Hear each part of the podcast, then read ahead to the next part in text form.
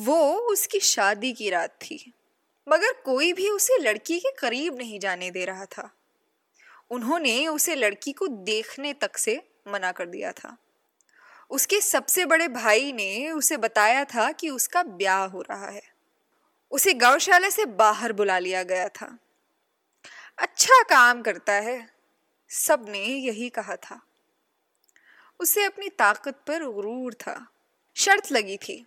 कि वो गाय को भी उठा लेगा। और क्या? उसका भाई वो शर्त जीत गया।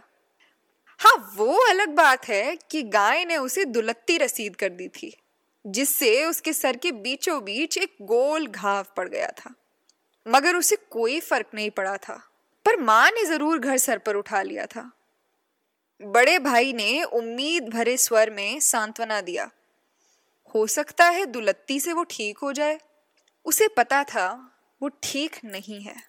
उसे ये अमूमन बताया गया था। उसका डाक नाम था कच्चा। उसे अपना असल नाम भी पता था। नरैन सिंह लोंगावाल। मगर हर कोई उसे कच्चा बुलाता था। वो अभी भी दिमाग के अंदर से कच्चा था। वो जब अपनी माँ की गर्भ में था तो वो पूरे तरीके से पका नहीं था। बाकी का सारा का सारा वो एक आम बच्चे की तरह बड़ा हुआ।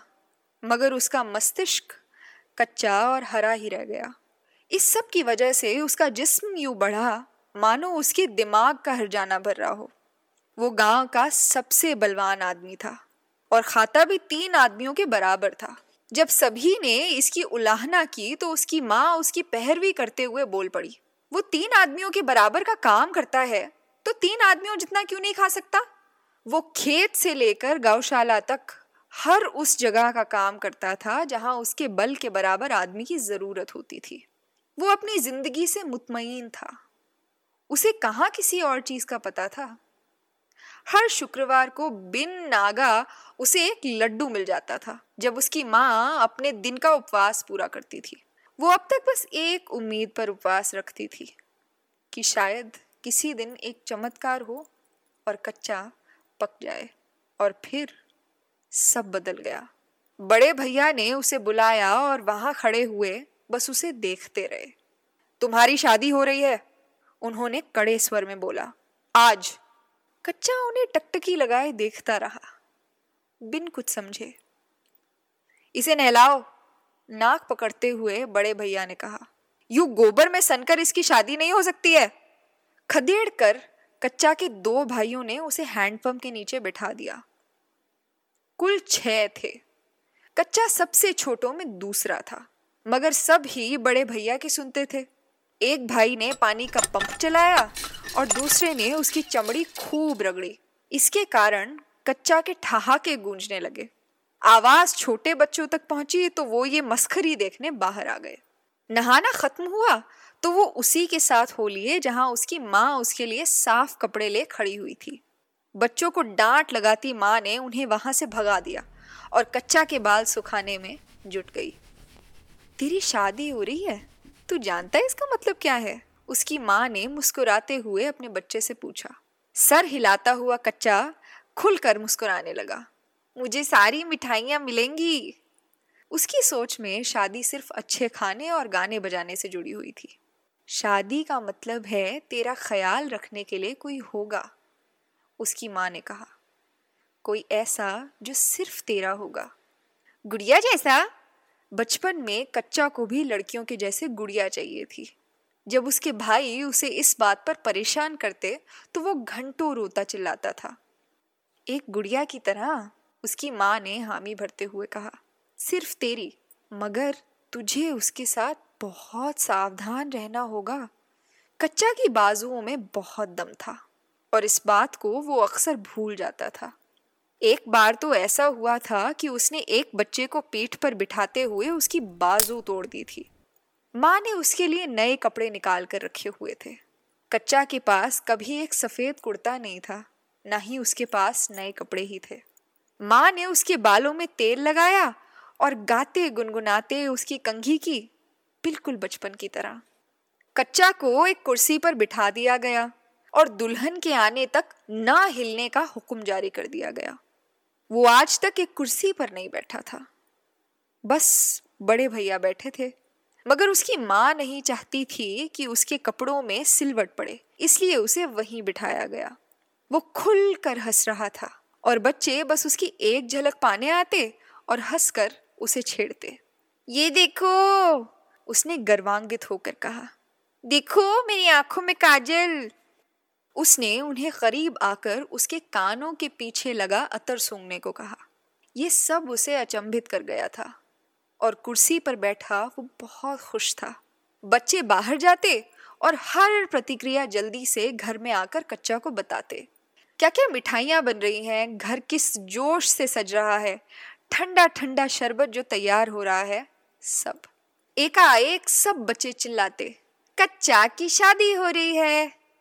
इस आवाज़ में कहीं किसी बच्चे ने जिंदाबाद बोल दिया और सभी उसे दोहराते चले गए। कच्चा बस वहाँ बैठा बैठा इस सब के मज़े उठा रहा था। फिर चक्कन ने पूछा, क्या तुम्हें पता है कि जब एक आदमी और औरत की शादी होती है तो क्या होता है? हाँ मुझे बताया था माँ ने। कच्चा ने गर्व से कहा, मुझे खेलने के लिए गुड़िया मिलेगी। चक्कन सभी भांजे भांजियों में सबसे खुराफाती था। वो एक लौता था जो त्योहार के वक्त खेतों में दूर दराज जा बहुत कुछ देख आया था। वो जरा झुका और उसने कच्चा के कान में वो सब फुसफुसा दिया जो एक ब्याहता जोड़े के बीच होता है। कच्चा अंदर तक सहम गया। सारे शब्द अचानक से उसके दिमाग में दौड़ लगाने लगे और फिर एक दूसरे में घुलने मिलने लगे। वो सख्ते में पड़ गया। मुझे नहीं करनी शादी। वो बोला, मैं नहीं करूँगा। बड़े भैया ने जब ये सुना तो कहा, ये क्या बकवास है? लड़की वाले अपने रास्ते पर हैं, तैयार करो इसे। उसकी माँ को बुलाया गया, मगर चाहे वो जो कहें, कितनी विनती और दरखास्त करें। कच्चा अपना मन बदलने वाला नहीं था। मैं शादी नहीं करूँगा नहीं करूँगा नहीं करूँगा नहीं करूँगा। उसका सर बहुत गर्म हो रहा था। मानो सब अंदर पिघल रहा है। उसे अचानक पसीना आने लगा और उसकी जबान लड़खड़ाने लगी। उसे फिर से एक दौरा पड़ने वाला था। बड़े भैया को पंडित से मोल भाव छोड़कर आना पड़ा। सिर्फ़ वो ही थे जो कच्चा को पड़ते दौरे को अपने काबू में करने के काबिल थे। बड़े भैया ने पास की दीवार पर टंगी बेल्ट को उतार लिया।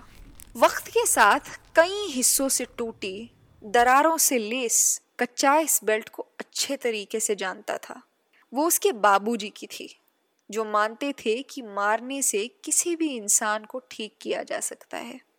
अब उसके बड़े भाई ने उसका रुख किया, जब कच्चा इनकार कर रहा था। और कोई तरीका नहीं था एक ऐसे आदमी को काबू में करने का, जो चाहे तो किसी को भी दो टुकड़ों में बांट सकता था। जब कच्चा ने उनके हाथ में बेल्ट देखी तो वो कांपने लगा। ताड़! करके बड़े भैया ने बेल्ट को ज़मीन पर मारा। ये क्या बकवास है? शादी नहीं करनी? कच्चा ये दहाड़ सुनकर थरथरा उठा। अच्छा अच्छा मैं समझाऊँगी इसे। माँ ने गिड़गिड़ाते हुए कहा, मारो मत, शादी है इसकी आज। इसे बस एक ही बात समझ आती है कमकल कहीं का। बड़े भैया ने खींचते हुए कहा, ये कहते ही उन्होंने बेल्ट धाड़ से कच्चा की पीठ पर बेरहमी से मारी। चमड़े की आवाज़ मुसलसल चमड़ी पर पड़ती गूंज उठी और बच्चे डरकर भाग पड़े। कपकपाते होठ लिए कच्चा खौफ से कुछ बड़बड़ा रहा था। जब बड़े भैया ने अपना हाथ रोका, उसका पेशाब निकल चुका था। कनखियों से झाँक कर बाहर निकलते बच्चों ने कच्चा पर हंसना शुरू कर दिया। कच्चा की माँ ने कच्चा को बड़ी ममता से उठाया और उसके कपड़े बदलने उसे अंदर ले गई। और बस, यूँ ही वो आखिर एक पुराने कुर्ते पजामे में ब्याया गया। वो कुर्ता बाऊजी का था, मगर वैसा नहीं था जैसा उसका नया जोड़ा था। बस छाती से कुछ टाइट था। हर इंसान का जूता कच्चा के पाँव के लिए छोटा था, इसलिए शादी नंगे पाँव ही करा दी गई। फिर भी दृश्य सुंदर ही दिख पड़ता था। छह फुटिया चौड़े सीने वाला कच्चा जम रहा था। माँ ने उसके मस्तक पर एक टीका लगाया और एक आह भरकर दिमाग से भी ठीक होता तो क्या ही बात थी। उसने लड़की की जरा सी झलक तब पाई थी जब उसे पालकी पर बिठा चार लोग घर में लेकर आ रहे थे। उन्होंने पालकी आँगन में बिठा दी।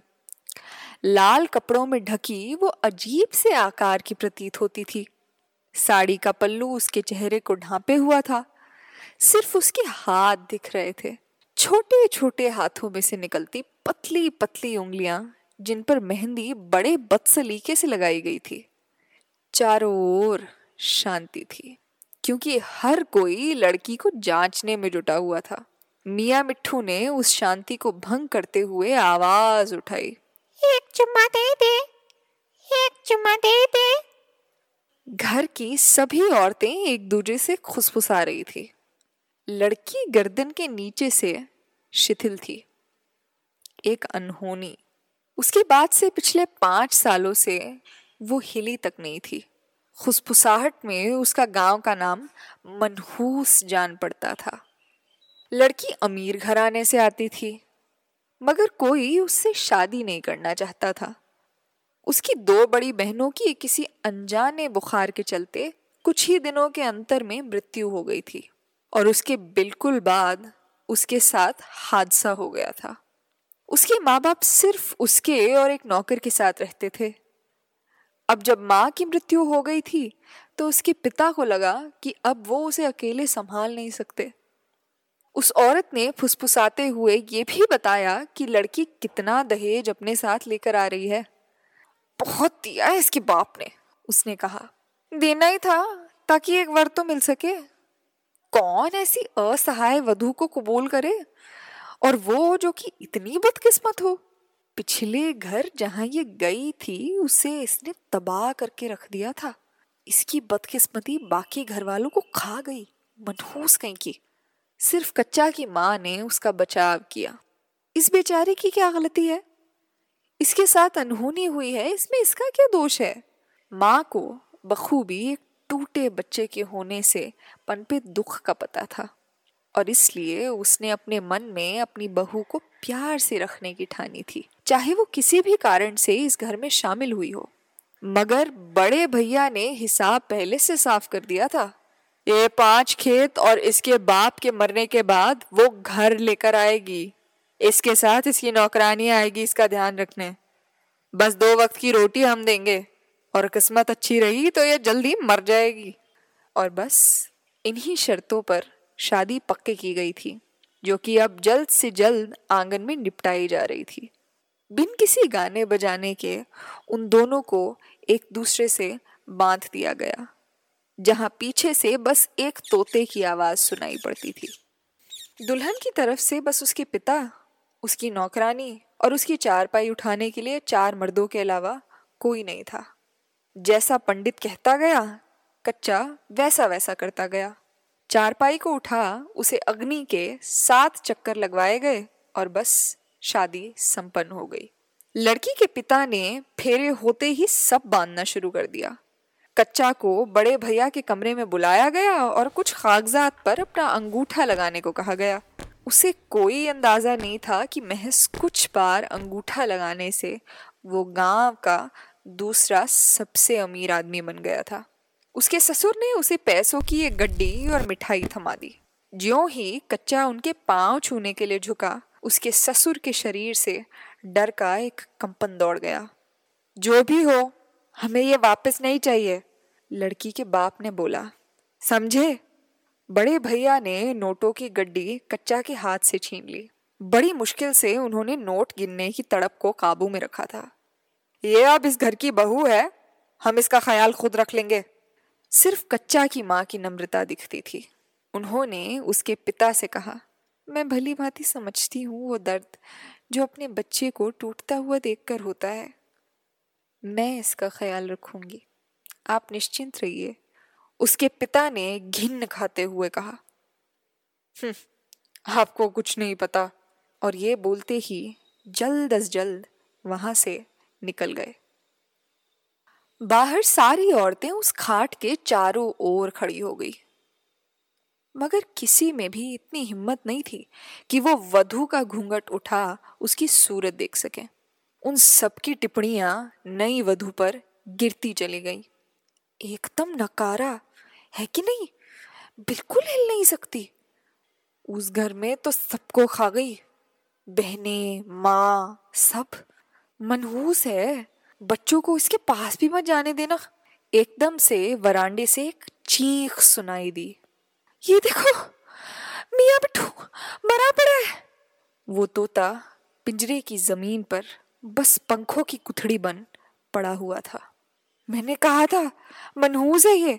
चक्कन की माँ ने चीखते हुए कहा, तोते से शुरू हुई है, जाने किसे अगला निकलेगी? सारी औरतें फुर्ती से खाट से परे हो गई। उसकी दाई ने जल्दी से उसका पक्ष लिया। हमें हमें बस वो कमरा दे दीजिए जिसका वादा किया था। मैं इन्हें वहाँ सबसे दूर रखूँगी। किसी को उन्हें इसके बाद देखने की ज़रूरत नहीं पड़ेगी। मैं सब देख लूँगी वहाँ। बस हमें वो कमरा दे दीजिए। नव वधु को घर के दूर के एक कोने में एक कमरा दे दिया गया। पहले वो कबाड़ रखने की एक जगह थी, मगर अब उसके लिए खाली कर दी गई थी। उसके रख रखाव के लिए उसके साथ आई नौकरानी एक बूढ़ी औरत थी, जो कि उसकी पैदाइश के वक्त से उसकी दाई थी। मुँह खोलकर देखते बच्चों पर दाई ने दरवाज़ा कस के बंद कर दिया। वधु को आराम की ज़रूरत है। उस रात खाना यूँ पकाया गया मानो कोई जश्न हो। कच्चा को बैठने की एक खास जगह मिली, एक खास तकिए पर। मगर जो उसे सबसे पसंद आई वो था एक फूलों की माला जो उसके गले में डाली गई थी। बस वो बार बार उसकी खुशबू लेता और मंत्र मुग्ध हो जाता। कच्चा को एक बड़ी सी थाली में खास खाना मिला था। खुशी से फूला न समाता कच्चा यकीन नहीं कर पा रहा था कि वो जितने लड्डू खाना चाहे वो खा सकता था। उसने सैतीस लड्डू निपटा डाले। पास बैठे बच्चे गिनते रहे और ताली बजाते रहे। और इसके बाद उसकी पीठ पर बैठ चक्कर लगाने को कहते रहे। बच्चों को हवा में तेज़ी से उछालता कच्चा उन्हें जरा सा डरा वापस पकड़ लेता। एक साथ छह बच्चों को अपनी बाहों पर ले झुलाता। बच्चे उसे बहुत पसंद करते थे, मगर उनकी माए नहीं। वो देखते ही आती और बच्चों को उससे दूर कर देती। कच्चा वरांडे में बैठ गया। उसके पेट में गए लड्डू उसे जरा परेशान करने लगे थे। सब लोग आँगन में बैठ ठहाके लगा रहे थे। उन्होंने जैसे ही कच्चा को देखा, उसे इशारा किया उनके साथ बैठने को। तू बड़ा अमीर हो गया है, जानता है क्या? शादी में तुझे पाँच खेत और एक घर मिला है। कच्चा ने उनकी ओर हँसते हुए देखा। उसे इन चीज़ों का मोल कहाँ पता था? बेवकूफ़ होने का खूब इनाम मिला है भाई, एक भाई ने कहा। छोटा भाई एकदम कूद पड़ा। मैं तो कभी ना करूँ ऐसी शादी। अरे भाई, राम मिलाई जोड़ी है। चीखते हुए एक फूफा ने कहा, पागल की शादी? मनूस से। अपने गिलासों को हवा में उठाते हुए सबने खूब हँसी लगाई। अरे, एक तो पी ले सबने कच्चा के मुँह की तरफ़ शराब का गिलास करते हुए कहा, कच्चा ने पहले कभी नहीं पी थी। बड़े भैया ने कभी इजाज़त ही नहीं दी थी। चलना, उसके सबसे छोटे भाई ने कहा, आज तो तेरी शादी की रात है, आज तो तुझे ज़रूरत पड़ेगी, ये देखकर कि तूने किससे शादी की है? सब हंसने लगे। कम अज कम तुझे इस बात की चिंता तो नहीं होगी कि तेरी बीवी भाग जाएगी। कच्चा ने गिलास को बगल में उडेल दिया। उसे पीने से पेट में गर्म सा लग रहा था। अरे, तू यहाँ क्या कर रहा है? एक रिश्तेदार ने पूछा। आज तो तेरी सुहाग रात है। मैं नहीं जा रहा उसके पास। कच्चा ने मुँह बनाते हुए कहा। सारे मर्द ठहाके लगाने लगे। अरे वो तेरी बीवी है? दूसरे भाई ने बोला चल चल तुझे भी इतना तो खोजना ही चाहिए कि औरतें किस लिए होती हैं। कच्चा ने चक्कन की बातों के बारे में सोचा मगर क्योंकि अब उसके अंदर शराब के चंद घूट जा चुके थे तो वो बातें अब उसे डरा नहीं रही थी। अगर यही था जो मर्द और औरत करते थे तो वो भी इसे करेगा। सभी मर्दों ने उसे बहुत शय दी और शराब पिलाई और उसे मर्द बनने को धक्का लगाया। कच्चा जब खड़ा हुआ तो अचानक आसपास की दुनिया घूमने लगी। खुद को जरा संभालते हुए उसने लड़की के कमरे की ओर अपने कदम करे। अपनी मज़बूत मुट्ठियों से उसने कमरे के दरवाजे को पीटना शुरू कर दिया। अंदर से दाई की आवाज़ सुनाई पड़ी। कौन है? अभी उन्हें परेशान मत कीजिए। मैं हूँ, गुर्राते हुए कच्चा ने आवाज़ लगाई। मुझे अपनी बीवी को देखना है। सुबह आना। उस बूढ़ी कंपन भरी आवाज़ ने कहा। रात एक अच्छा समय नहीं है, मगर आज मेरी सुहाग रात है। कच्चा ने फिर दरवाजे पर मारते हुए कहा। दरवाज़ा हल्का सा खुला और दाई ने बाहर झांका। कोई सुहागरात नहीं मनाई जाने वाली। जाओ यहाँ से। ये कहकर जैसे ही दाई दरवाज़ा बंद करने लगी, कच्चा ने अपना पाँव अड़ाकर अपने अंदर के नशे को बोलने दिया। मैं पति हूँ उसका। मैं फैसला करूँगा। तुम्हारी माँ ने फैसला कर लिया है। अपनी माँ के पास जाओ। दाई ने उसे भगाते हुए कहा, कच्चा तो बस दाई को उस दरवाजे से हटाना चाहता था। मगर उसे अपनी ताकत का अनुमान नहीं था। और उसने देखते ही देखते उस दाई को महज एक हाड़ मांस का ढांचा बना दिया। वो उड़ती हुई कमरे के उस पार गई और उसका सर धाड़ से ज़मीन पर लगा। वो बस वहाँ पड़ी रही, दर्द में। ये जानते हुए कि उसने कुछ ऐसा तोड़ दिया था जो अब वापस जुड़ नहीं सकता था। कच्चा ने दबे पाँव से दरवाजे को पार किया। और हल्के हाथ से उस पर कुंडी चढ़ा दी। उस दाई की अवस्था देख उसे डर लगा और वो नीचे झुककर उसे देखने लगा। उसे छूना मत, दबी आवाज़ में अपनी आखिरी हिम्मत से दाई ने बोला। तुम्हें उसे छूना नहीं है। मगर बिस्तर पर पड़ी उस लड़की से हँसी छूटी। कच्चा ने उस मरती हुई दाई की ओर अपना ध्यान नहीं किया। उसके आखिरी शब्द थे, मेरी बात सुनो।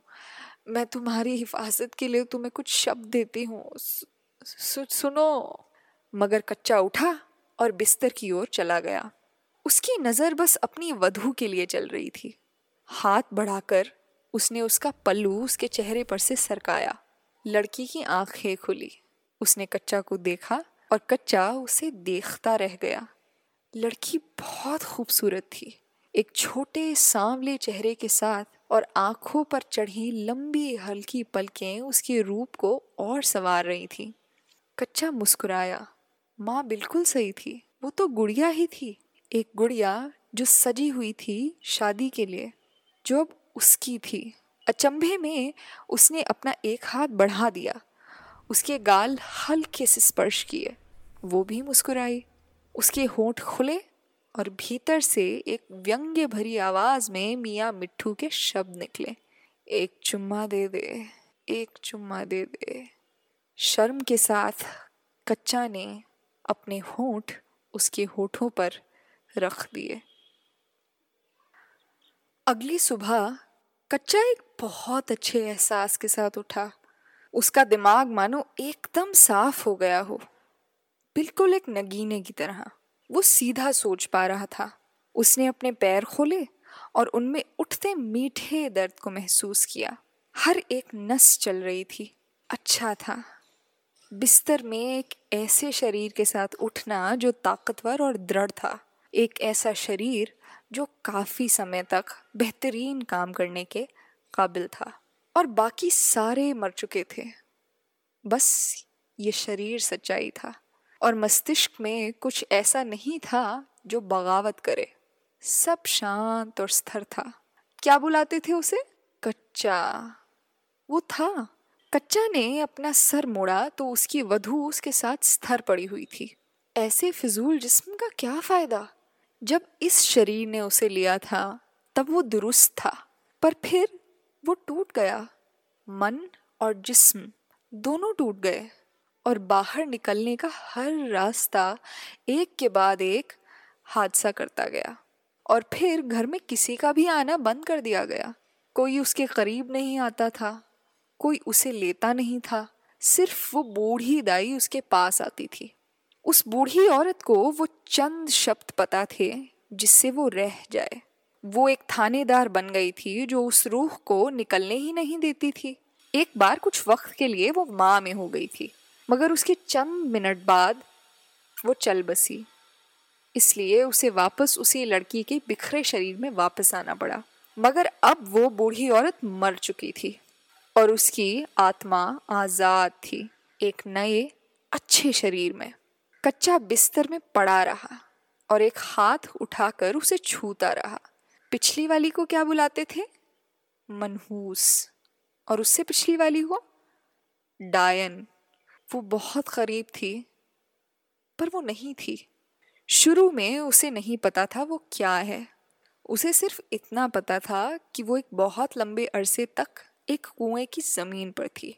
सूरज की रोशनी की दरकार में उससे पहले कुछ ऐसे शरीर थे जो उसे याद नहीं। एक ऐसा समय जिसमें उसने बलवान होने की कोशिश की और फिर उसका शिकार कर लिया गया।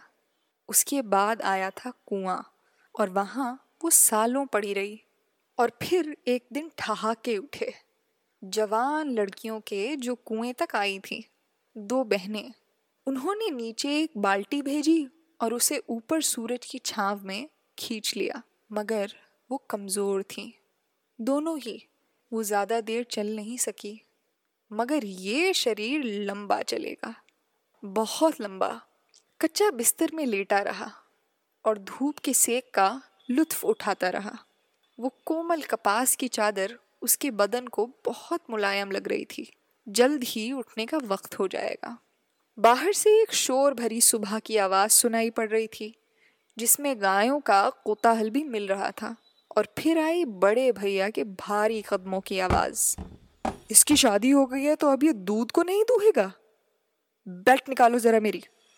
दरवाज़ा तेज़ बजा। और बड़े भैया गुस्से में वहाँ खड़े दिखे। उनके पीछे से उनका सहायक लड़की के स्थिर शरीर को देख रहा था। पास ही में कपड़ों के गट्ठड़ की भांति पड़ी मृत दाई नज़र में आ रही थी। और कच्चा धीरे से बिस्तर से उठ रहा था। बड़े भैया ने बेल्ट को ज़मीन पर मारते हुए कहा, मैं तुझे अब ऐसा सबक सिखाऊँगा कि तू याद रखेगा। दूल्हा अंदर ही अंदर से हंसने लगा। अब इसमें तो बहुत मज़ा आने वाला था।